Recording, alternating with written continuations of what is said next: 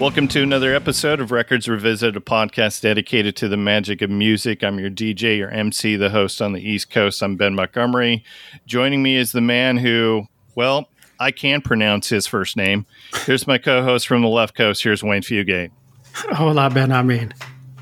So for this episode, we have a special guest. Her most recent record is called Flew the Nest. Please welcome to the podcast, Haley Sabella.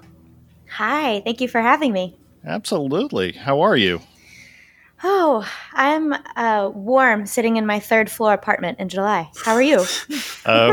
We're good. I had a little scare this morning. My AC unit felt like it wasn't throwing out cold air. Oh and no! Yeah, and so I reset it, and luckily I can feel the cold air on me right now. But that scared the crap out of me because I'm down here in Florida, and it's been 95 plus every day for the last several weeks, and not having an AC that's really bad. Yeah. So. Yeah. Florida, I feel like it's like mandatory. Like I'm in Massachusetts, so I can kind of get away with not having an AC, just grit and bear it for, 4 weeks of the year. Right. But yeah, nothing's worse than trying to run out to Home Depot for an AC and they've sold out. Absolutely. Yeah, and it's it's been 25 years since I lived in Washington, Wayne. But do you have an AC unit? Just in my room. Just like in the room. Window unit, yeah. Yeah, because I was talking to my mom, who still lives in Washington, and she lives out in the middle of nowhere, Washington. And she was talking about how hot it was and how she had to keep the windows open and all the flies were getting in. And I'm like, why don't you just turn on your AC? And she's like, I don't have an AC unit. And I'm like, oh, yeah, well, I mean, it's just such a way of life down here in Florida. Like, I couldn't imagine not having an AC unit. So, yeah, I mean, I think it's as vital as heat is in New England. Yeah, yeah. Absolutely. I feel like I'm an old person talking about weather and AC. So I started it. So what does that say about me? Yeah, we're all just we're in that space. All right. Well, the premise of our podcast is simple. We talk about music besides air conditioning units. So at the beginning of each podcast, I ask the all important question. So let's start with Wayne. What T-shirt are you wearing? I am wearing a My Chemical Romance, The Black Parade. Very good. It's celebrated an anniversary this week. Is that? Or last week? 10 years? 20 years? What is it? Oh, it's like 18 years. I don't know. I follow a couple of people who are My Chemical Romance fans, and they were posting something about it on Twitter, and I'm like, I don't care. Huh. Wow. Anyways, 18 years, I think it was. That is. Does that make you feel old? Yeah, that just makes. I just can't believe it's been that long. Yeah, I mean, My Chemical Romance was huge when I was in high school. For sure. Yeah. Wow. There. Yeah. All right. How about you, Haley? What T-shirt are you wearing? So I am wearing a Her Crooked Heart T-shirt. It's a band who's also a friend of mine, Rachel Reese. I don't know if you guys are familiar with her. It's her band T-shirt. I'm not familiar. New England band. She's actually based in Minneapolis. Okay. All yeah. Right. Yeah. We've had a few Minneapolis guests on the podcast, so very cool. Yeah. And I should have worn my new shirt, Wayne. I guess I'll have to wear that for next episode. I wore it yesterday, so it was dirty, but I'm wearing one of my Bowie shirts. There you go. Nice. I can never go wrong with the Bowie shirts. So. Nope. All right. Well, Haley, so I read your bio, and I have to ask you about the line in your bio that talks about you being a daughter of musicians and missionaries. So, so give me some background of who Haley Sabella is. Yeah. Well, I think that's a good place to start. So my parents, they got married and lived in Guatemala for 10 years in the 80s, and they were missionaries there, more like school teachers. That's their teachers, so they were working in a school teaching. So doing like English second language type stuff, or and music as well. Yeah. Oh, okay. Yeah. So definitely Central America is a big part of our sort of knit into the fabric of our family. My older siblings were born there, and then they moved back to the States and bought a house in Plymouth, Massachusetts, which is where I am right now. They rented the house out for 5 years, and we all moved in and lived in Nicaragua for 5 years. And in Nicaragua, they weren't missionaries. They were just teaching at an American school there. Okay. Yeah, my dad taught 7 through 12 high school music, and my mom taught K through 6. So just kind of we're the music department at an American school there. Gotcha. So with it being, when you said musicians and missionaries, so was it worship music? Was it popular music? I mean, what kind of music were you growing up with? I definitely grew up with a lot of worshipy Christian music. Okay. My parents had, like, when they lived in Guatemala, they had a band called Cordero, which means lamb. You can see the Christian symbolism in that. Sure, absolutely. And they actually have some really beautiful songs in Spanish, and they kind of toured around Central America for a while and had a band. And so that was their, like, kind of what they did in terms of being in a professional band. Growing up, it was a lot of – I definitely, you know, had a guitar, and there were all these chord sheets all over the house for church songs. So, you know, that was definitely an easy way to pick up the instrument. And sort of learn how to change my fingerings and on these simple songs that were very singable. And yeah, I mean, a lot of the popular music, my dad is kind of like a catalog for all popular music from the 60s through the 70s. Like, he can tell you he has memorized what songs were in which ranking on the chart. He's pretty, but then he kind of found Jesus and switched gears and sort of lost touch with popular culture, especially while living in Guatemala in the 80s. So he's now kind of like falling in love with bands from the 80s that he never heard. Like, you're a little late to the game, but right. It's fun. Yeah. Dad, Duran Duran is no longer popular. Nope. Yeah. Wham broke up. Yeah. A couple different times. So do your siblings do music as well? All of my brothers, I have 3 brothers. All of them are musical. And one brother plays guitar very well, and he like kind of learns cover songs. My younger brother is more of we kind of all took roles in my family. Like, my older brother is the academic, and then I've got 2 younger brothers, and one of them's like the writer who stays up all night writing fiction. And he writes songs as well occasionally, but it's more like a side hobby. And then my youngest brother, the only thing he was really left with was sports, even though he's smart and athletic. But he was the most athletic of all of us, so he got stuck with sports. Gotcha. All right. Well, I listened to your record, Flew the Nest. So this is record number what for you? It is record number I haven't. 1 EP and 3 full lengths. Okay. Yeah. Record number 4. Gotcha. So the song It Was There seems to be a song about discovering that you have strength. You've got the message of I don't thank you at all. Why would I thank you for my strength that was there inside me all along? Great message. Ooh, thank you. What's the genesis? Tell me about the genesis of that song. Yeah, so I actually was part of a songwriting group where we all committed to writing a song a day for the month of August in 2018, and that song came to me almost more as like a an experiment with writing. I feel like I had been sort of worn down, so I was more open to writing songs from any perspective. And this one came to me throughout that process, and I suppose I think we all have had experiences in relationships where you lose yourself a little bit, and you kind of get co-opted by other people's needs and wants, and and it's hard to prioritize your own well-being and your own health and desires. And so this is a song about sort of finding necessary separation in an unhealthy dynamic and discovering that you're stronger than you thought you were when you need to kind of rely on yourself to get out of bad situations. And don't we need that right now? Oh my gosh. Right? Great message. Yeah, great message for now.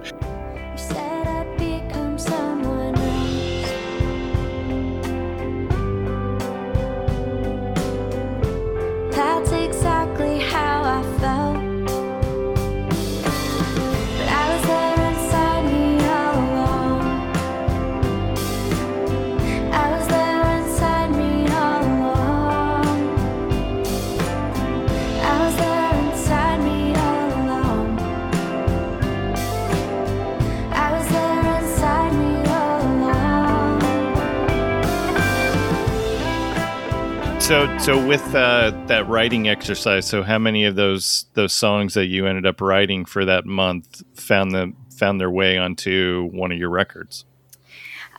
Sorrow Joy was the other song that I wrote during that month. And a couple other songs that I still live on in different iterations, but those are the two that made it onto Flew the Nest. Right. Now, Wayne, we just did a episode about Guided by Voices. You know, if this was Robert Pollard, all of those songs would have found their way onto a record. There'd be 21 songs on this record. Yeah. So, anyways, Haley, familiar at all with Guided by Voices? Yeah. So Robert Pollard is just, I mean, he's a savant when it comes to music writing, and he puts out, like 4 or 5 records a year, it seems like, Wayne? Wow. Oh, yeah, it's just nuts.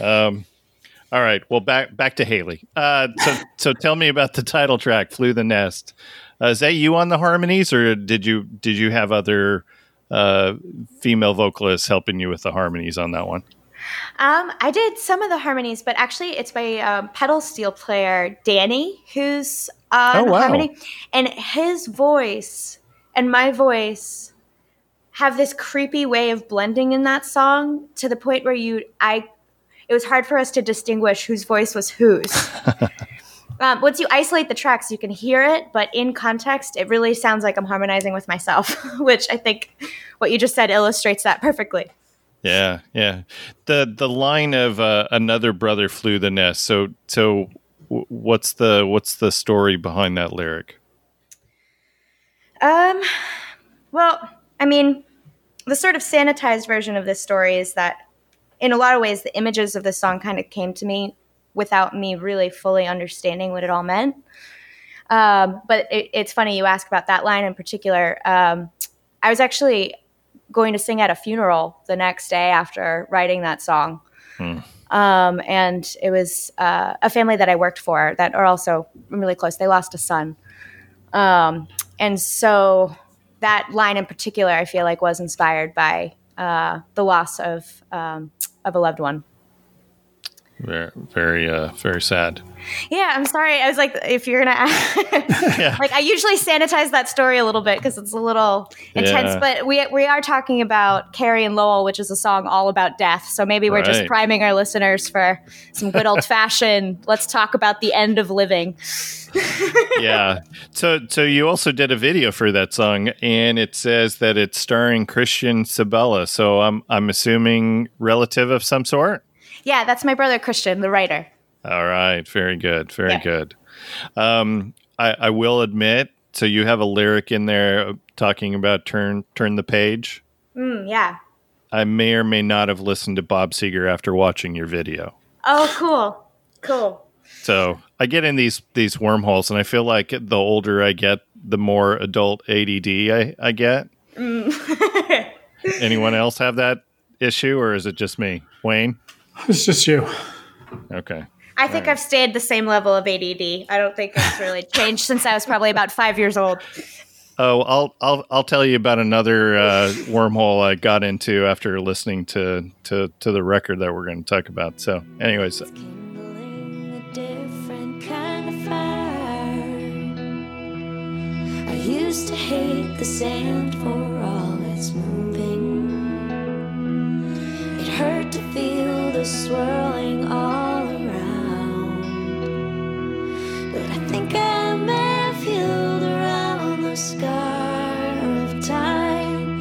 I may have healed around the scar of time. I feel my age, a pigeon call. Turn the page, I see my sister giving breath. Another brother flew the nest. I feel my age, a pigeon calls. Turn the page, I see my sister giving breath.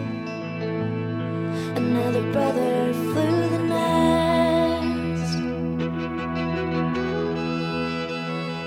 All right, last question on your record. So, July Rain, you all did a quarantine version video for that. That was really cool. Oh, thank you. So I'm assuming. So we're recording this in July. I'm assuming it's raining up there in your neck of the woods. We've had some good storms, and I've always that song. I'm glad to have an anthem for that moment. Yeah, and we've had our typical summer rains down here in Florida. I keep bringing this up, Wayne, on our episodes, but my lawn looks really great right now.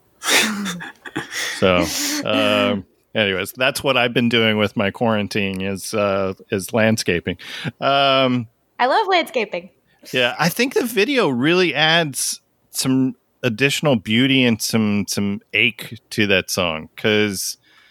I feel like, well, I mean, we can celebrate the rain as it applies to making our grass grow, but there's also a little bit of a sadness that comes along with rainy days, right?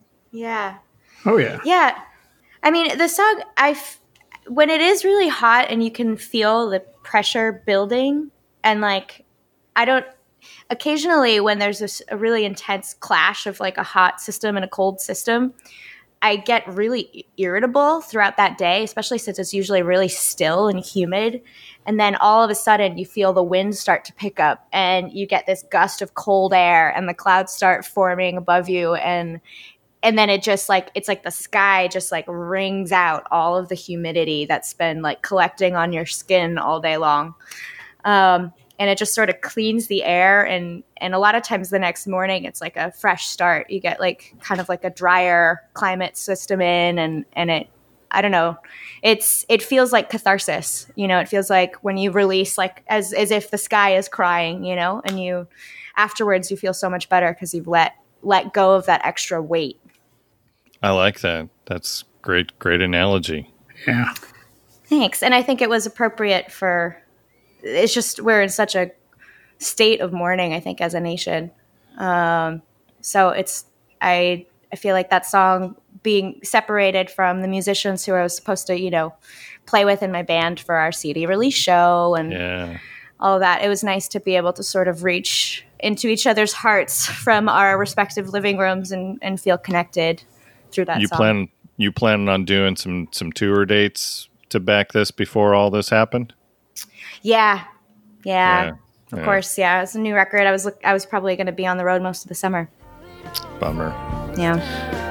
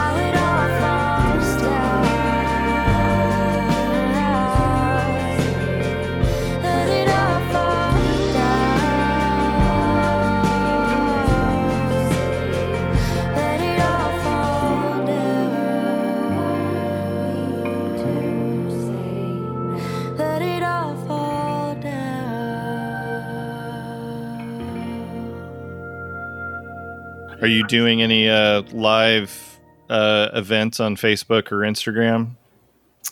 I have been, yeah. I have one coming up. I don't know if it's within the bounds of the podcast release, but I've been doing a few of them here and there. I did them quite a bit when COVID first hit, just because I had to kind of replace the tour dates that were booked. Yeah. And then I've taken a little break because I moved for the third time during quarantine. So I just needed a little respite from broadcasting. Sure. And then... 3 times? Oh, yeah. Yeah, poor thing. It was a lot. But we finally settled into a space that feels really, really good. So, good. Yeah. Good. Looking forward to settling down. Excellent. So tell people where they can find your record, because it's on Spotify now, right? Yep. It's anywhere you can stream music online. So Spotify, Apple Music, like Google, Amazon. It's also on Bandcamp if people want the downloads, like the high-res downloads. And I also have like vinyl and hard copies of the CD available through Bandcamp. Oh, very cool. Excellent. All right. Well, Haley, tell us what record you chose to revisit for this episode. So I'd like to revisit Carrie and Lowell by Sufjan Stevens. Okay. Any other records that you were thinking about chatting about? I did think of doing Judy Sill's self-titled album. Okay. Are you familiar with Judy Sill at all? I am not. Well, for next time we can look at that one. Yeah, tell me who Judy is. So she was a folk singer in the 70s. Graham Nash actually produced her record, her self-titled record. Oh, yeah. Yeah. She only had like 1 or 2 records, and then she just kind of disappeared, right? Yeah. So she's kind of a tragic figure, a musical savant who's got a really strange combination of influences, including like Baroque music and gospel music. And she was like big into the psychedelic scene. So a lot of her lyrics are very like psychedelic, LSD informed, traveling through the cosmos type weirdness, but with like gospel piano and like Baroque riffs and full orchestra arrangements. It's really bizarre, but very beautiful in my opinion. And she died young of drug addiction, correct? Yeah, I think she was mid-30s. Yep. Yeah. But she was a studio bassist in LA and was just this kind of really, really skilled player. So I'm really grateful that she was able to keep it together for us to sort of remember her with her songs. Yeah. All right. So Carrie and Lowell. So pronounce. Is it Sufjan? Yes. Yes. Okay. All right. So I've been probably saying it incorrectly for years, and so this is his. This was kind of surprising. This was his 7th studio album. Yes. I didn't realize that he had put so many out, and he's put out 2 or 3 since this particular record. Yes. This came out in March of 2015. Yep. And came out on Asthmatic Kitty, which that's his label, correct? His label. Correct. Yep. Yeah. His name comes from the leader of a spiritual sect that I guess his parents belonged to. Yeah, which would explain the very interesting name, and I have to admit I don't think that I ever listened to this record. So a little background. So I used to write reviews for music back in the early 2000s, and it was right about the time that "Come On, Feel the Illinois." Yep. Came out, which was 03, 04 or something like that. Yep.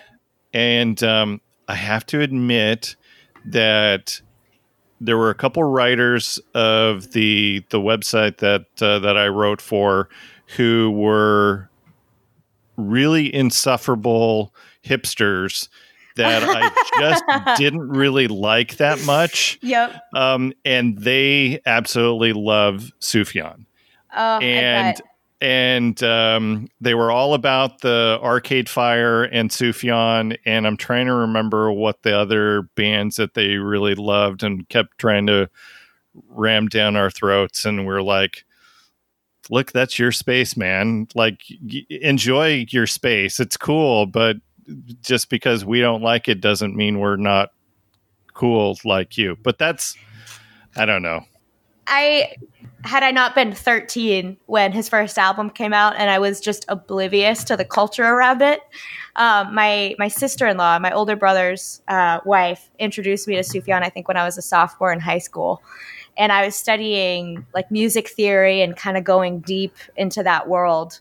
And it was like his music was just unlike anything that I had ever heard. And it was really, and it kind of like, I was studying a lot of classical music and there's a lot of motifs in there that I just found really interesting. But had I been in your position and had the messenger been of that kind, I probably would have had a similar reaction. Yeah. And I remember having the conversation. So, cause we had, our own internal message board that we could go back and forth of here are the records that I'm going to review for this month, blah, blah, blah. And I remember going back and forth with one of the fans and I was like, look, I get it. I'm not into it. Like it, if you want this kind of sound, I'm cool with Nick Drake. Nick Drake is my guy with this kind of sound. Yeah. And the response was, who the hell is Nick Drake? And I'm like, what? Okay, we're done. We're done with this conversation right now. Yeah. Shame on them. Shame on them. Exactly. So anyway, so I'm sure there are many fans out there of Sufjan that are not insufferable hipsters like the people I dealt with, but that was my introduction to him. So I've kind of had this, I'm going to stay away from him just because of that. I don't know. Wayne, am I off base with this? I don't think so. I never got around to listening to him. I don't know why I was associated with Jack Johnson. I don't have any idea the connection there, but I always associate those two together. And I never got around to listening to him until this came up. So I'm actually glad that happened because after this, I will be listening to some more Sufjan. Oh, look at you. Right. Well, what did you think, Ben, of listening to Carrie and Lowell now? What was the contrast like now and then? I will tell you that it took 2 or 3 listens for me to finally get into this. I did like the Illinois record. I just couldn't admit it to those hipsters. I just didn't want to admit it. So listening to this, I had to be in a space. And I don't know if you guys have other artists where you just have to be in the right frame of mind to listen to it. Like I posted this on Twitter a couple days ago. The first couple times that I listened to Brian Fallon's most recent record, I thought, it's okay. I kind of would prefer to just kind of go back to Gaslight Anthem records. And then one morning I'm on my morning walk and I was like, I'm going to give this one more try. And I absolutely fell in love with the record. And it just, I just needed to be in that frame of mind to listen to that. Like there's certain artists that, it doesn't matter what time of day you put them on. Like I can put Tom Petty on anytime and I'm good. Yep. But for certain artists like a Sufjan, it's something that you kind of have to, it's not background music. That's funny that that's exactly in my notes. Cause that's how I was having trouble getting into this. And I was always listening to it in the background. And then I put on my headphones and I took a walk out in this park not far from my house and it all started. You got to focus on it. It all came together once it's definitely very contemplative. You got to think about it and you have to know the backstory at least a little bit or it might seem gloomy. But once you have at least a little bit of a skeleton of the backstory, then it all falls together, and it's a really great walk in the woods record. Yeah, who wants to share the backstory on that? You're the host. Sure, I could. Who wants to do it? I would love to hear you do it. All right. So here's what I've pieced together from an interview that I got from Pitchfork. So, and I don't typically go to Pitchfork for research, but there was a really good interview with Sufjan on there. So Carrie and Lowell is actually, Carrie is his mom. Lowell is the one-time stepfather, and he definitely combined facts about his mom. I guess she left the kids at a very early age, had some mental illness issues, moved to Oregon, which, you know, we're going to talk about a couple of the songs that have Oregon references to them. And he, I guess, spent a couple summers out there when he was in his early years. I guess the one thing that I read, between the ages of 5 and 8, he went out there. And so a lot of these memories that are shared in the songs are from that time. Yeah.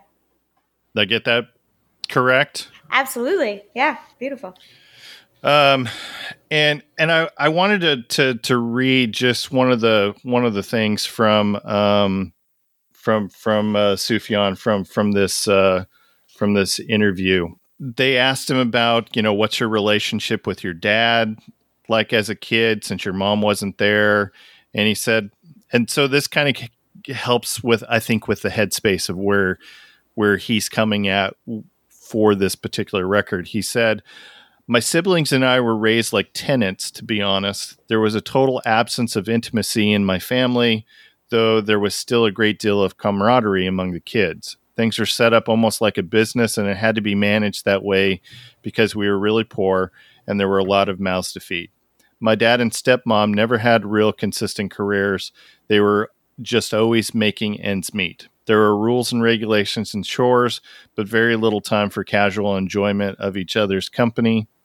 I don't know if that sort of ideological approach to parenting was intentional, but it's a little ironic that my closest fatherly companion is Lowell, a man who has no blood relation." And then they said, "Is your dad still alive?" Pitchfork asked, "Is your dad still alive?" And his response was, "Yeah, but we're not that close." And he let it go. Like, he expounds on all sorts of other questions, but that's all he said. Yeah.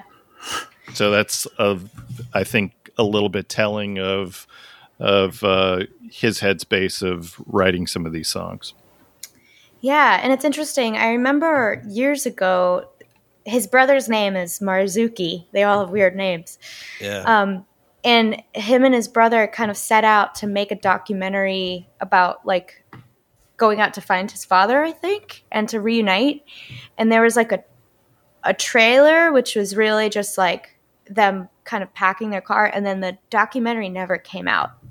To my knowledge. I mean, I've followed him for a long time. If it came out, I think it would have come across my radar. Although I haven't, we can fact check this stuff. But yeah. It seems to me like there hasn't been like any like reparations or, you know, he had a pretty tragic childhood. And I think that tragedy and the pain definitely comes out in his music. Yeah. Yeah, for sure. Yeah. Yeah. All right. Any other background info we want to share before we jump to the track by tracks? Yeah. I'll share just a little bit, because I saw him live when he was touring this record. And he's kind of told more stories live about sort of the experiences that sort of led to creating this record. And basically he was estranged from his mother. But his mother she was really on. When she was connected, she was really connected. So it was just that when she wasn't able to connect, it's like she couldn't be apparent at all.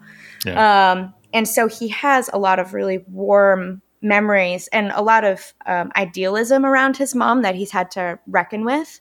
So yeah, he had a lot of idealism around her because the experiences that he had with her, albeit few, were really profound and connected. And she ended up getting sick, and he found out she was in the hospital and was like basically had been estranged from her for quite some time, for the majority of his life. And he was caring for her while she was in the hospital, this person who wasn't available for him. And obviously there's a lot of difficulty with that. But basically what he explained is that when she passed away, it almost felt like he was with her, I think, in the moment that she died. And he felt like her agony was like transferred over to him. And he went on a bender, basically for the first time in his life as an adult, started, drinking too much and experimenting with lots of drugs and sort of slipping into addict patterns. And then so through similar to what she experienced during her lifetime. Yeah. Yep. Yep. And this is in his words so it's, for whatever reason, it's he started to battle, it's almost like her demons, became real to him too. And then, through therapy and I think writing this album, he sort of came out of that really kind of sort of a cloud of grief, just sort of took over him. And this album he wrote to sort of heal and to kind of make sense of his memories. And the reason why I find it so precious as an album is because it's the first time he's ever directly autobiographical in his writing that I've really heard. I think in a lot of his other music, there's a lot of distance, and he writes as sort of a detached narrator telling other people's stories. Right. And so for serial killers. Yeah, like John Wayne Gacy. Right. As opposed to kind of the confessional style that we get for this album. And so it was this artist that I've admired for a really long time, to sort of get an actual glimpse into the honesty of real-time emotional processing was a real treasure for me as a fan. Yeah. Very cool. So as a reminder, our scores are based on number of songs on the record. Wayne, how many songs on this record? 11. Which means our top song is going to get 11 points. Next favorite, 10 points on down to lowest score of 1. So we're going to kick this off. Here's first track, which is Death with Dignity. Spirit of my silence, I can hear you, but I'm afraid to be near you, and I don't know where to begin, and I don't know where. Somewhere in the desert, there's a forest and an acre before us, but I don't know where to begin, but I don't know where to begin. Again, I lost my strength completely. Oh, be near me, tired old mare. Wayne, we chatted briefly about this record earlier this week, and I think this song kind of sums up that conversation where, you said, look, this song is about you live and then you die, and everyone dies. Yeah, and he actually says that, I think, in another song. I wrote that down, but what I love about this one, it's very poetic. The one that stuck out to me a lot was the... somewhere in the desert, there's a forest and an acre before us. That, your life is that little short piece between this, infinite expanse, this desert, and then this forest. I thought that was just great. And then the line about the tired old mare with the wind in her hair, his mom in a better place. And I know there was substance abuse, and every time someone references a horse, I assume heroin. So... That's all on me, though. I don't have anything to back that up. She could have just liked horses when she was alive. Right. Haley, what do you got on this song? I love what you brought up about like the somewhere in the desert there's a forest, as that being like a metaphor, like there's infinite unknowable, like infinite unknowability all around this existence, and we all know that it's finite and we're all pretend that it's not. You know, it's, there's a lot of I don't know, it's one of the reasons why I love this record so much, is because it's honest about death, and that being like the context for our life. Yeah, I think this is definitely where he has that realization. Like I had this realization, I don't know, 5 or 6 years ago, where I realized that I was going to more funerals than I was weddings. Mm. And that was not where I wanted to be in life. I loved being 20 years ago, where you would go to more weddings and celebrate life, as opposed to, you know, I'm going to more funerals where you're trying to celebrate life, the life that person led, but at the end of the day, you're still burying that person. Yeah. So. Yeah. The long ending, there's like 40 seconds of atmospheric outro. I thought that this was an interesting bookend, because the last song, as we get to that, there's a really long outro for that. So I thought that was, just from a sequential standpoint, that was pretty cool. So. Yeah. And the melody in that, the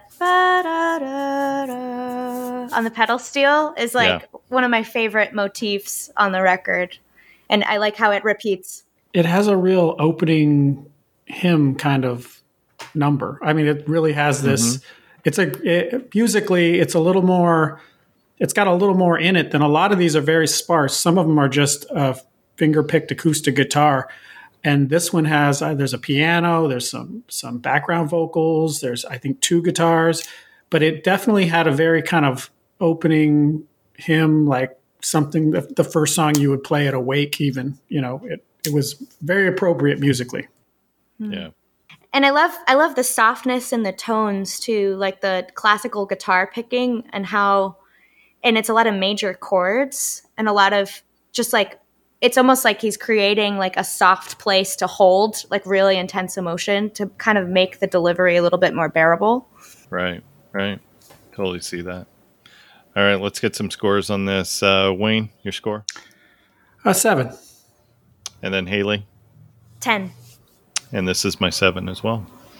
Excellent. Next song, Should Have Known Better. And not to be confused with the Richard Marx song by the same name. Not anywhere close. I should have known better. Nothing can be changed. The past is still the past. The bridge to nowhere. I should have wrote a letter. Explaining what I feel. That empty feeling. Don't back down. Concentrate on seeing the breakers in the bar, the neighbors greeting. My brother had a daughter.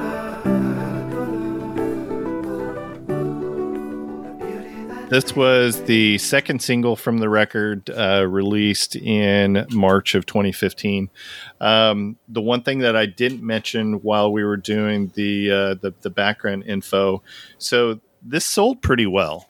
This was number 10 on the Billboard 200 album chart the first week that it came out. So, and I'm actually really, maybe I shouldn't be surprised, but I was surprised at how many millions of streams he has of this record on Spotify, and I'm going to talk about that here in a couple songs. Haley, what do you love about Should Have Known Better? I like how it begins with sort of like minor raking chords, and it's just a song that it's a lot of regret, and a lot of like shame, almost like trying to like, looking back over his actions and criticizing them. Like, I should have known better. I should have wrote a letter. I should have done this. I should have done that.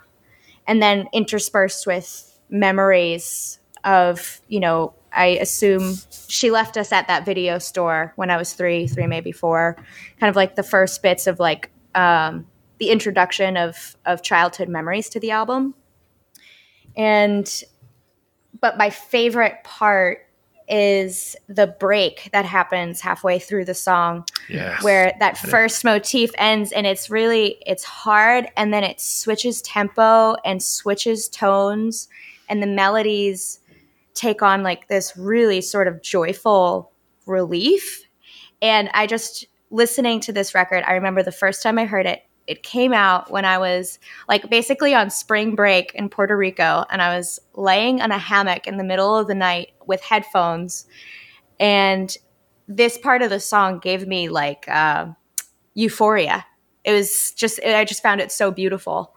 And it sort of seems to halo the things in life that he could hold on to or use as a source of hope. Talking about his niece, and just trying to remember to stay anchored and to stay here. I love that whole section where it definitely is more lighter fare. And to kind of quote your song from earlier, Haley, I think that's kind of where he finds the strength that was there inside him all along. Yeah, cool.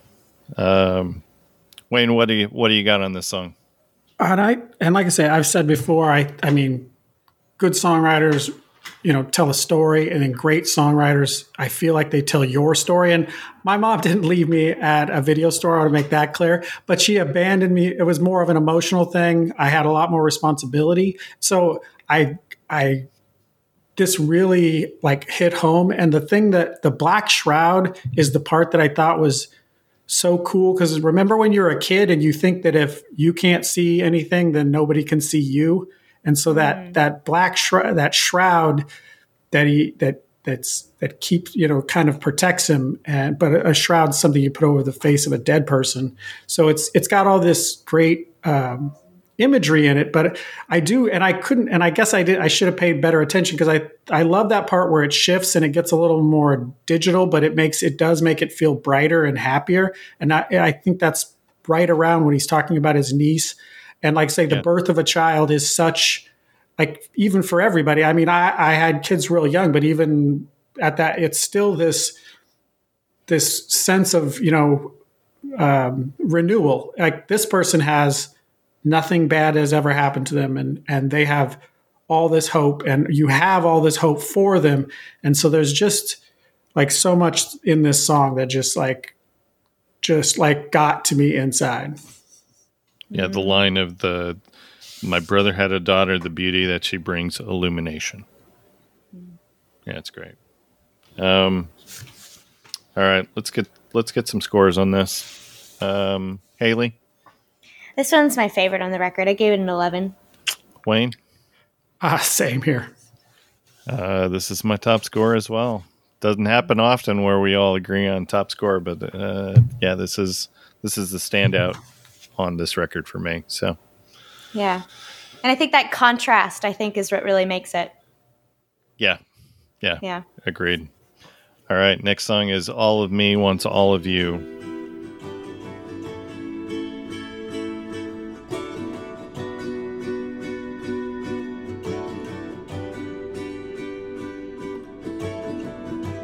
Shall we beat this or celebrate it?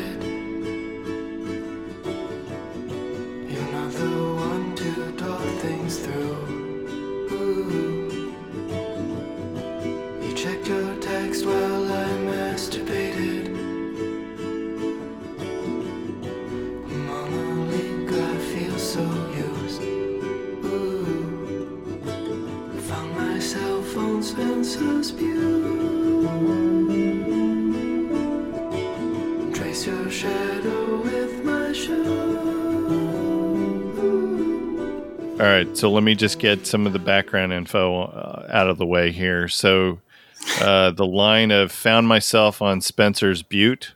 So that's the southern edge of Eugene, Oregon, elevation of 2,058 feet. And if you want some pretty sights, Go check out the photos on Google. All right. We'll get to Eugene and a couple other songs. So this wasn't one of my favorites. I don't know. I didn't connect with this song. Haley, what do you got on this one? This one's also a low-scoring song for me. I like this whole record as a unit, so even if a song has a low score, it's not that I don't think it should be on the record, but it's not one. I think it's a difficult one to listen to. It has some sort of just like there's a lot of pain in it, and there isn't that relief like there is in Should Have Known Better. And also it doesn't have a lot to just like, it's pretty simple in its instrumentation. So there's not a lot to kind of like musically support it. Mm-hmm. And that's one of the few times I feel like he really does this on this record. It's just a sad song that sounds sad, has sad lyrics, and it's sad. Yeah. So yeah. I'd love to hear your thoughts on it. Well, it was kind of middle of the pack. I love the line about trace your shadow with my shoe and the empty outline changed my view. Like her not being there or even at some point, I guess when I looked at it as that point, when you look at your parent and you no longer respect them or hold them with any kind of reverence. That's what that image came to. But the reason that I wished I had caught the Manelik reference and looked it up, because apparently there's a play. He's a character that's a shepherd in a play called Martyr of the Lowlands, and so that first verse correlates to that. But I don't know anything about the play, so I feel like he may have, blown my mind if I knew Martyr of the Lowlands better. I had the same experience where I looked that up, saw that it was part of a play, but then didn't figure out what the play was about, really. Yeah. Well, I've got all over my notes of, I don't know what this means. I don't understand this lyric. There's got to be a deeper meaning to it. And so I just kind of passed off that lyric of, that's probably one of those. And I read something, and it's so, yeah, I read somebody break that down just briefly, but it's like,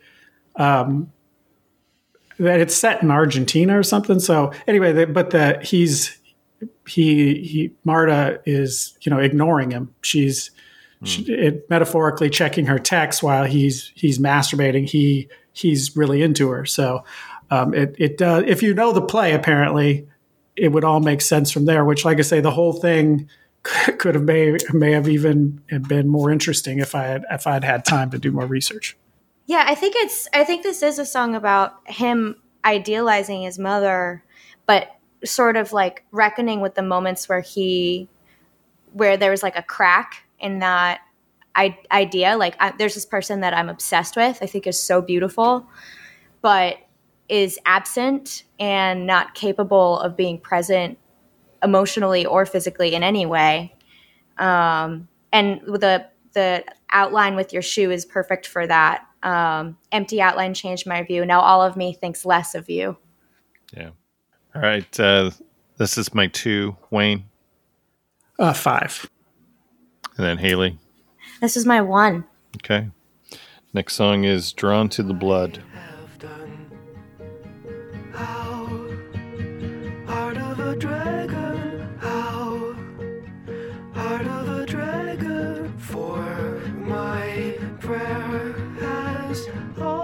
Been love. What did I do to deserve this now? How did this happen?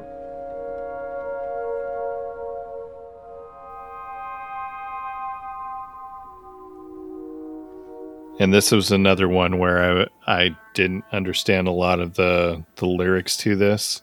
Head of a rabbit. What does that mean? It always makes me think of Donnie Darko, and Donnie Darko makes no sense. All right, so this song makes no sense then? Is that what you're saying? Yeah, and that's basically lyrically I couldn't follow, but ultimately it's the finger to the chalkboard guitar strum that hurt a lot more than that. I thought Flight of the One-Winged Dove was great, but then the Head of the Rabbit, just like I say, it reminds me of Donnie Darko. I feel like I didn't the song, the images in it, I didn't feel the need to figure out what they meant, like in a 1-to-1 ratio type thing. But the essence of it, I think, is captured in the "For my prayer has always been love. What did I do to deserve this?" I think it's, and there's biblical imagery in there. Oh, yeah.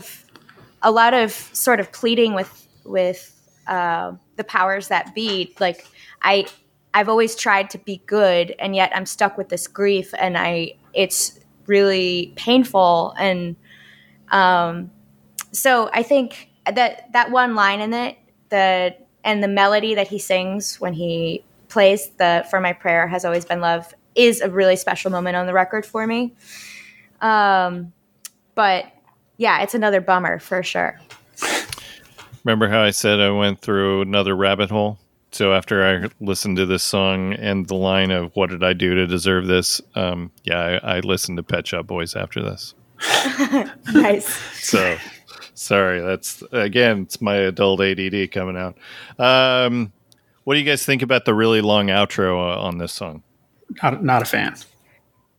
Yeah, like I said, there's a couple songs that have the long outros that did work for me. This was one that I don't know. I didn't feel like I totally needed it, and I guess I was waiting for it to merge into the next song, and it didn't really merge into the next song. So I don't know. I thought it was interesting. I don't know if he maybe changed around some of the sequencing of the songs, but this was the one spot in the album where I felt like the sequencing from this song to the next song was a little interesting for me. But anyways, see, I think I like the way that the sort of dark and chaotic outro leads to Eugene, okay, which has so much it has such a bright quality to it. I feel like, to me, the contrast did something similar, like that would happen within I Should Have Known Better. Okay. All right. Let's get some scores on this. So, Haley? I gave this one a 6. Okay. And Wayne? 2. And this was my 5. And that leads us to Eugene.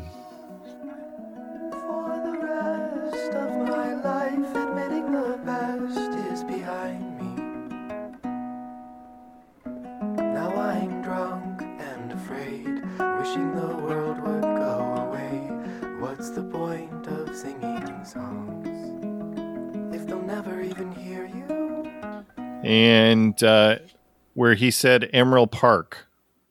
Is that the minor league? Lane County. Is that no? I looked it up. It's a neighborhood in Lane County, which is the same county that Spencer's Butte is in.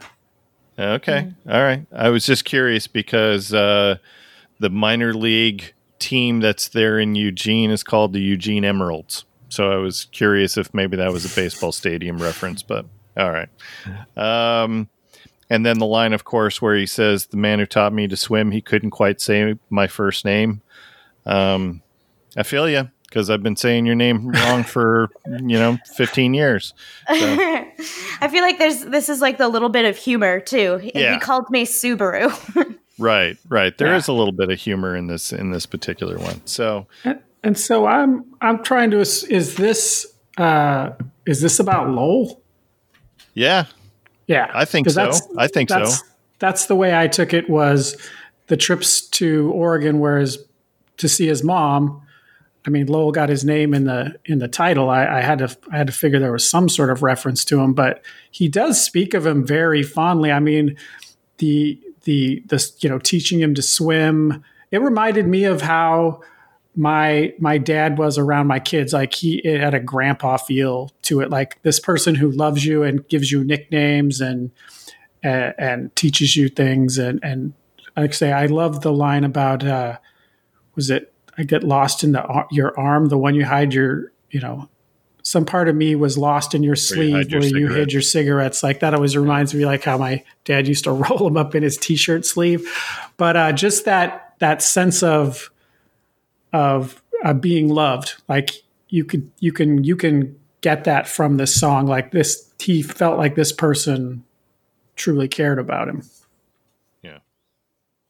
Haley, what do you got on this song? Yeah, I love the affection that's in this, and just like the longing, and I just want to be near you, and just like kind of like that craving for intimacy. It does seem met by his stepfather, and yeah, I like the humor in it. I like the brightness and the production, and the way that like it's sort of like a. For me, I can just see like light, like late afternoon light coming down through like green over like a pond. It kind of brings me back to the pond where I learned how to swim. That's sort of where I set it in my head. And and just somebody who seems strong and stable and like doesn't quite understand him, can't quite say his name, but he's there, he's present. Right.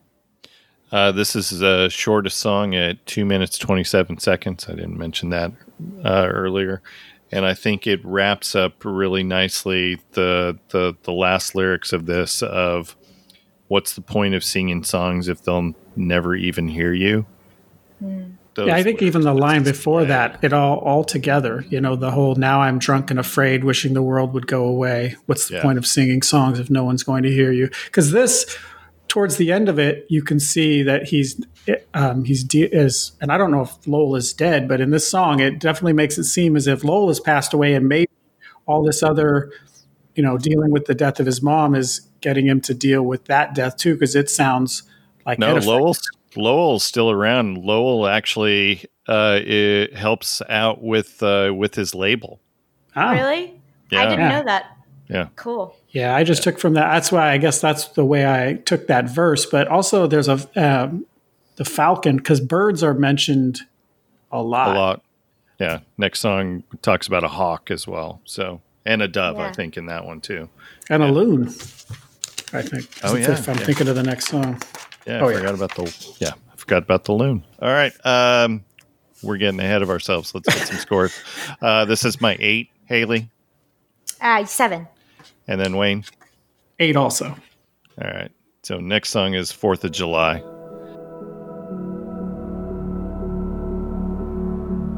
Sitting at the bed with a halo at your head, was it all a disguise like junior high?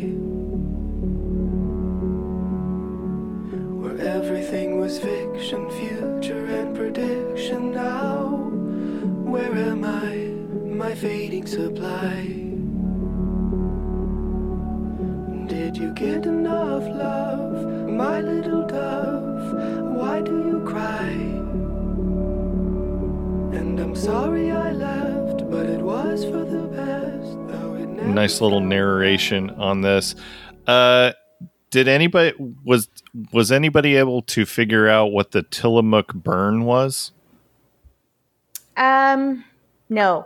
Yeah, it's an Tillamook Oregon reference. Sounds like, I knew Tillamook was Oregon, so I didn't investigate that further. Yeah, I only know Tillamook cheese. That's the only thing I know. And I don't think he's talking about burning himself on a grilled cheese, you know? Yeah, I figured 4th of July, it was some sort of reference to, I don't know, maybe there was a fire. I just took it as an Oregon reference. I really loved because I really liked this song. And I've always liked, I used to... love 4th of July much more, I guess, than I do now. Not that I don't enjoy the day, but what was it? How did he say it? If I could be the sky on the 4th of July, oh, could I be the sky on the 4th of July? Just like the sky is what makes it all, you know, come to life. I mean, it's that backdrop of all those fireworks and all that excitement. Just to be, it was just a great line. Some of this stuff is very poetic, but I love how in this one it feels like he changes perspective. I mean, there's verses that are him, and then I feel like there's verses that are his mother, like from his mother's perspective. Mm-hmm. Ooh, that's interesting. Yeah, I like that. I can see that. Because the one is My Little Hawk. Like she's talking to him about the Tillamook burn. Like where do you? Well, you do enough talk, my little hawk. Why do you cry? You know, we're all going to die. And then the next one, sitting on the bed with the halo at your head, that's clearly him looking at her. And then the last line about the hospital asking him, do you want to see the body before we do anything with it? But there's, there was at least a couple of them that I thought were definitely from her perspective to him. Yeah. I've never had that clarity, but now that I'm reading the lyrics, I think you're absolutely right. And that makes me, I ranked this song high and I didn't even fully understand even what perspective it was from. That's why I keep Wayne around. I'm barely hanging on. That's not true. So I was going to give you crap. I'm like, so do you not like 4th of July because you hate America, Wayne? No, I used to absolutely, I mean, as a kid, you love it because you get to blow things up. And then as I got older, my friends and I, my best friend would always have a big 4th of July party. And you know what? It may have been right after I horrifically crashed a motorcycle on 4th of July that that was where it turned. But I love America just as much today as I ever have. Okay. All right. Good. All right. I wanted to ask you guys, so the last line of this is, we're all going to die. I mentioned that once before. And my notes are, is this statement a downer statement or is this a call to action? Like, do we just live and love because we have limited time? Or do we go after it and live and love because we have limited time? Does that even make any sense? Huh. I mean, so this song, it definitely stuck for me from the live performance because they made the outro to this song really long live and kept repeating, we're all going to die. And it started with the lights all on the stage. And then they started growing in intensity and tempo. And the lights started shining on the audience like a spotlight. Oh. Very rapidly. And then it grew into this crescendo until we were all basically covered in light. Like, none of us are exempt from dying. So to me, I think it's, I don't know if he is, it seems like in this song, he's too in it to say whether that's a good thing or a bad thing or what we should even do about it. It's more just coming to terms with mortality just in general. Yeah. That's how I took it, was a factual statement. Just, okay. This is the facts. Oh yeah. Yeah, that is a fact. We're all going to die. So there is a YouTube performance of him in concert doing the whole record. I only watched a couple songs of that, so I wonder if that effect, Haley, that you mentioned is in that video. Now I got to go. Ooh, now I got to go check that out. All right. Yeah. Scores for 4th of July. Wayne. A 10. Even though he hates America. All right, Haley, your score. I give this one an 8. All right, and this is my 10. All right, so next song is The Only Thing. With your ghost. Should I tear my eyes out now? Everything I see returns to you somehow. Should I tear my heart out now? Everything I feel returns to you somehow. I mentioned before about number of Spotify listens. How many listens do you think this song has on Spotify? Little trivia. Wayne, how many do you think? Oh, I got nothing. Give me a guess. 5,000. All right. Haley. Oh, I'd say this is just a number, but he does have a lot of plays on Spotify. 250,000. So his most listened to song on Spotify has 152 million listens, right. And that is Mystery of Love from Call Me by Your Name soundtrack. This is second at 82.8 million. Wow. Really? And I don't know if it got on a soundtrack of some sort or a placement, but I was floored when I saw that. That just seemed like, oh my gosh, really? Awesome. Great. Good on you, man. Still only buy you a couple soy almond lattes, though, considering how much right. Spotify gives you. So my only note on this is I feel like I've already heard the song. Yeah, that's exactly what I wrote, that this scores middle of the road because it feels musically and vocally familiar. Which not a bad thing. It's just I feel like I've heard it. And going back to, you know, the whole theme of the record, I just didn't think that sonically there was anything too spectacular about this song because I feel like I've already heard it. But I may be completely wrong. So, Haley, I know that you gave this a much higher score than I did. So what is it about the only thing that you like? I agree with you that I feel like this song is very like on theme with the rest of the record.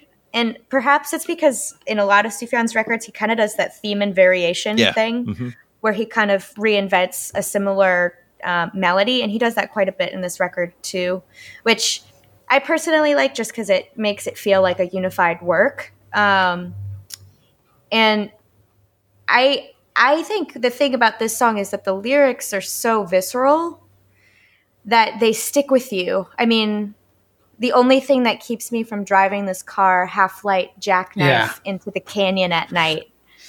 And it's basically like, and it's signs and wonders that he's clinging on to. So like little synchronicities, tiny little bits of maybe there's some kind of meaning here that feels like he's trying to invent in order to keep himself alive.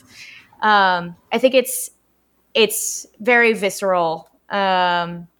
So the lyrics sort of really stick with me. Yeah, I do like some of the lyrics. You know, the refrain of "Should I tear my eyes out now before I see too much, and should I tear my arms out now? I want to feel your touch." Those are beautiful lines. Yeah, and there's something. It sort of reminds me of biblical imagery. Like it's better to have like it's better to not have eyesight than to lay eyes on somebody, or you know, like I don't know if you guys are familiar with biblical passages. So that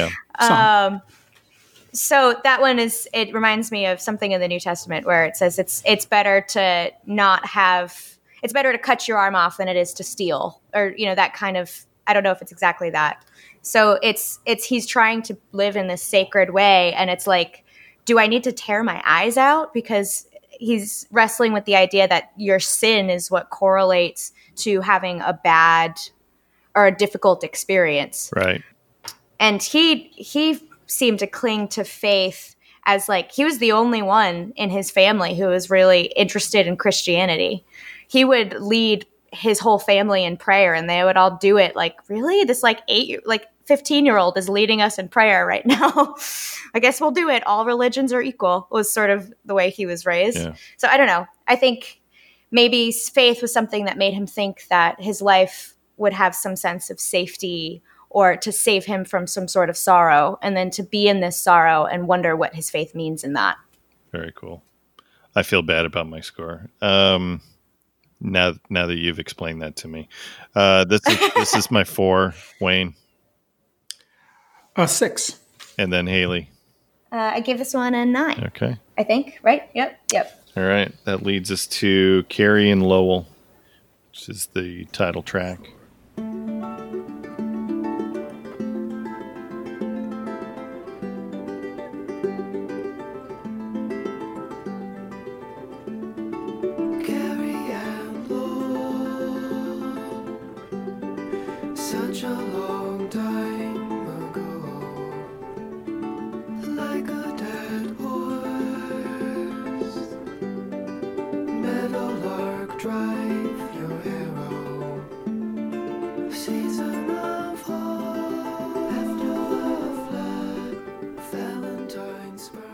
So I have to just my only notes on here, and this is the reason why this is my lowest score, is there's too many lyrics I don't understand on this. I'm sure there is a backstory of this. There's probably some very poignant and very personal meanings to this song, but I just didn't get it, and I couldn't put it all together, and so I didn't connect with the song at all. What do you guys have to say about the title track? I felt the same way as, I mean, as far as this has a different style. Like, he doesn't kind of like more previously, it's more full sentences kind of structure. And this one is kind of, you know, a lot of places it's just like words, like just partial sentences, just real quick ideas. And so it did, and the imagery is extremely dark. I mean, there's clearly some sort of abuse that he's recounting, and so it's about, I guess, twisting my arm and breaking my arm. Yeah, the breaking of the arm at the end. Yeah. I feel like it's almost like recollecting trauma when your memories aren't all there, because you can't. A lot of times, people's trauma, your brain prevents you from having complete memories of what exactly happened. And so I think when his mom died, a lot of things were coming up almost like in like this liminal space, almost like a dreamlike quality. Mm-hmm. And it's more like you can tell the fragrance of a memory without really knowing what happened. So that's, and I ranked this song, I think it's lowest on my score as well, because I find it difficult to connect to. But I can see how sort of a stream of consciousness, like, disjunct language is one approach to sort of processing trauma. All right. Wayne, what's your score on this one? 3. I thought it was important, but I just was down on my list. Okay. And this is my lowest score. And Haley? 2. Okay. Next song is John, My Beloved.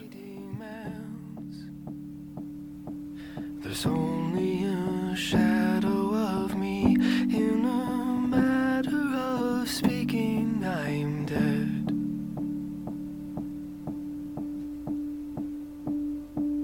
Such a waste, your beautiful face, stumbling carpet arise. Go follow your gem, your white feathered friend, Icarus point to the sun. If history speaks of two baby teeth. This is the second longest song on the record at 5 minutes and 5 seconds. Only Should Have Known Better is longer at 5 minutes and 8 seconds.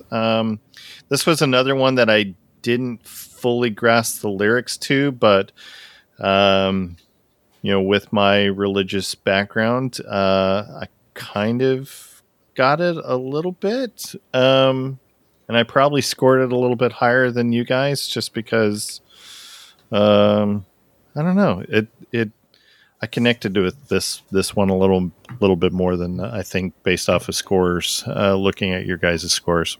Wayne, what do you got on John, My Beloved? This came across to me as like when your mother is seeing somebody and that becomes more important than you. There were lines in there about, was the one, beloved John is his, oh, I got that as his mother, but he said something about the white feathered hair and being from Long Island. This being, you know, go follow your gem, your white feathered friend. I just, I took it from a different angle that was personal and painful. I looked at it from the religious connotation. So John the Beloved is one of Christ's apostles, and in some religion, John is either known as the only apostle who didn't die of being martyred. He essentially died of natural causes, whether that was on, you know, the Isle of Patmos where Book of Revelation is, or whatever. But then there's some religions that even have said that John the Beloved is still, never did die. So that he's a little bit immortal. And so just looking at from that connotation of trying to put this all together, where, you know, he keeps bringing up the before my history ends, or before the mystery ends, that there is that mystery of John the Beloved that, I don't know, I think he's trying to grasp of the immortality of his mom is living it and then you die, or is there a hereafter? And I think that's kind of how I was trying to put this particular song together. Again, I would really love to pick his brain, Sufjan's brain, and figure out where all the lyrics are coming from. But anyways, it's just weird how I spun it this whole different way, but it was all based on personal experience. Like I don't have a huge religious background, so I just find, but that it's fascinating to me is like, now that you're saying that, I'm looking at it and I definitely see what you're taking, but I remember listening to it and hearing things and reading some of it and feeling and having it feel really personal. And that's interesting. Like I'm fascinated by that. Anyways. Yeah. Yeah. I'd have to agree with you in that I came at it from a personal perspective as well, in the sense of like the line in particular, beloved of John, I get it all wrong. I read you for some kind of poem. Covered in lines, the fossil I find, have they no life of their own? So that in particular is like, I thought that there was meaning to this. I thought that there was some sort of symmetry to the way that life works out, like some sort of like, you know, the action and reaction. I sow good seeds, I bear good fruit, but it doesn't seem to be that way right now. And sort of wondering, it seems to me like he's wrestling with doubt, but the inevitable conclusion is like, even if I don't see how things, there's any direct meaning, like the same, they're similar in the, even if this isn't a poem where there's meaning, there is also like the need that he ends with, Jesus, I need you, be near me. Come shield me from fossils that fall on my head. There's still like maybe faith is a crutch, but I need it. So is that so bad? Yeah. Yeah. No, I get that. And the verse before that, you know, you brought up the Jesus, I need you, be near me, is, I also took it from a Jesus standpoint of, if history speaks, the kiss on my cheek, you know, I viewed that as the, you know, the betrayal of Judas, where there remains but a mark, which, you know, after he was betrayed and, you know, after resurrection, guess what? There are some marks. So, so yeah, I took it from the religious connotation. Probably not what Sufjan had in mind, but that's where I took it. So, all right, let's get some scores on this. Haley, what do you got? This one, I gave a 3. And then Wayne? A 4. All right, and this was my 9. So next song, No Shade in the Shadow of the Cross.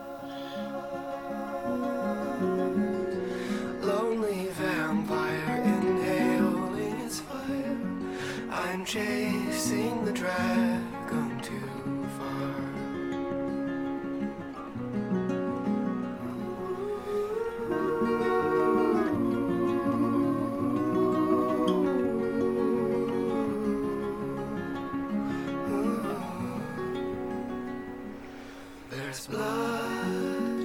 And this was the lead single from the record. So this came out prior to the record coming out. This is an interesting one because I read from, and I don't know where I picked this up from. It said, consider the three elements of this song. It's his voice, his acoustic guitar, and some white noise underneath. The last one is important. The white noise is not an affected tape hiss, but rather the fan of an air conditioner running on high, blasting into his apartment. Oh, I didn't realize that. Yeah. So that's why it definitely sounds more, I wrote down earthy, but I don't know if that's the right word. Yeah. Like, it very, like, stripped back, like yes. low production, very honest. Yep, exactly. And that's where I got that. Wayne, you like this a little bit more than me. How come? I think because number one, I took this one from the perspective of his mother, like on her deathbed, maybe. And then that the idea that no shade in the shadow of the cross, that, you know, that I'm sure when you know, I've seen when people are near the end and there's a lot of people talking religion and you know, telling you about Jesus and the afterlife. And then yet that I got to believe for a lot of people at that moment, that's still going to be just as scary. So the idea that there's no shade, it's a beautiful turn of phrase, you know, no shade in the shadow of the cross. Like you're still going to die. And it's still, for me, at least I would be scared, just like the person and the protagonist in the song. Yeah. Haley, what do you got on this one? Yeah, I think I sort of interpret it as my faith isn't shielding me as effectively as I thought it could. Like, oh yeah, and I like there's no shade in the shadow of the cross just because I'm following a particular belief. Like, I'm still in agony that's driving me to addiction, and like it's too much. Like I can't be present with this pain, you know. And there's something so evocative about that line. There's no shade in the shadow of the cross. It sounds good. I think it's one of the stronger lines on the album.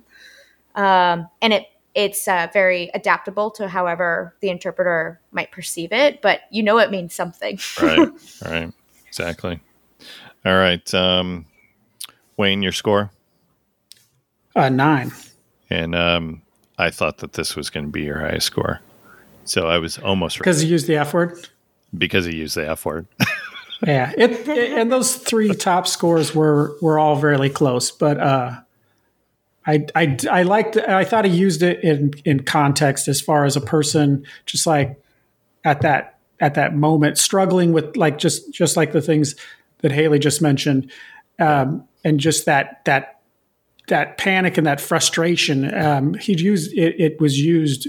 The one thing that I thought was odd and took away from the song was my assassin, like Casper the Ghost, like give me something a little bit scarier, maybe one of the ghosts from A Christmas Carol or something. But Casper the Ghost, that's not scary. I'm not scared of them. Yeah. But the internal rhyme is so good. My assassin, like Casper the Ghost, it sounds good. It does. It really does. All right, Haley, what's your score? I give this one a 5. All right. And this is my 3. And then we're going to wrap this up with Blue Bucket of Gold. Touch me with lightning. Raise your right hand. Tell me you want me in your life. Or raise your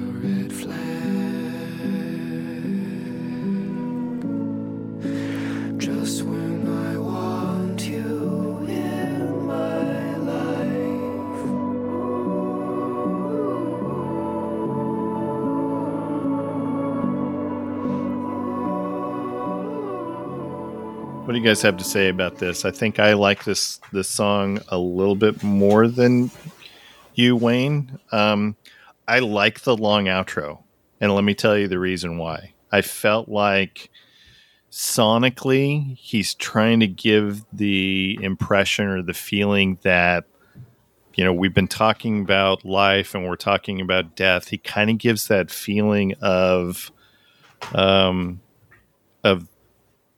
the spirit leaving the body and Ooh. Is going off into the ether and wherever it's going. And I really love that effect. I thought that that's what he was kind of going for. Again, I don't know for certain, but that's what I pulled out of this particular song. And it was powerful to me. Wayne, what do you got on this? Yeah, I guess that perspective, I don't know that it would have helped because I don't dislike the song, but that was part of it. The long outro. Yeah, the long outro. Yeah. It just, I don't know, wasn't one of my favorites. I did, once again, he always does something in every song that I think is extremely well done. I love the raise your right hand, because that's, you know, that's just swearing an oath. Like they make you do that in court. And then or raise the red flag, which right. is, you know, all of the, I'm sure there were many of red flags from his, in his, you know, in his life pertaining to his mother. So he does some really great things in it lyrically. I don't know, something had to be my least favorite. There you go. Haley, what do you got on this? I love your interpretation of the outro being like the ascension sort of moment. I think that's really beautiful. I also love the melodies in the outro. Yeah. I don't know. They seem really otherworldly and beautiful.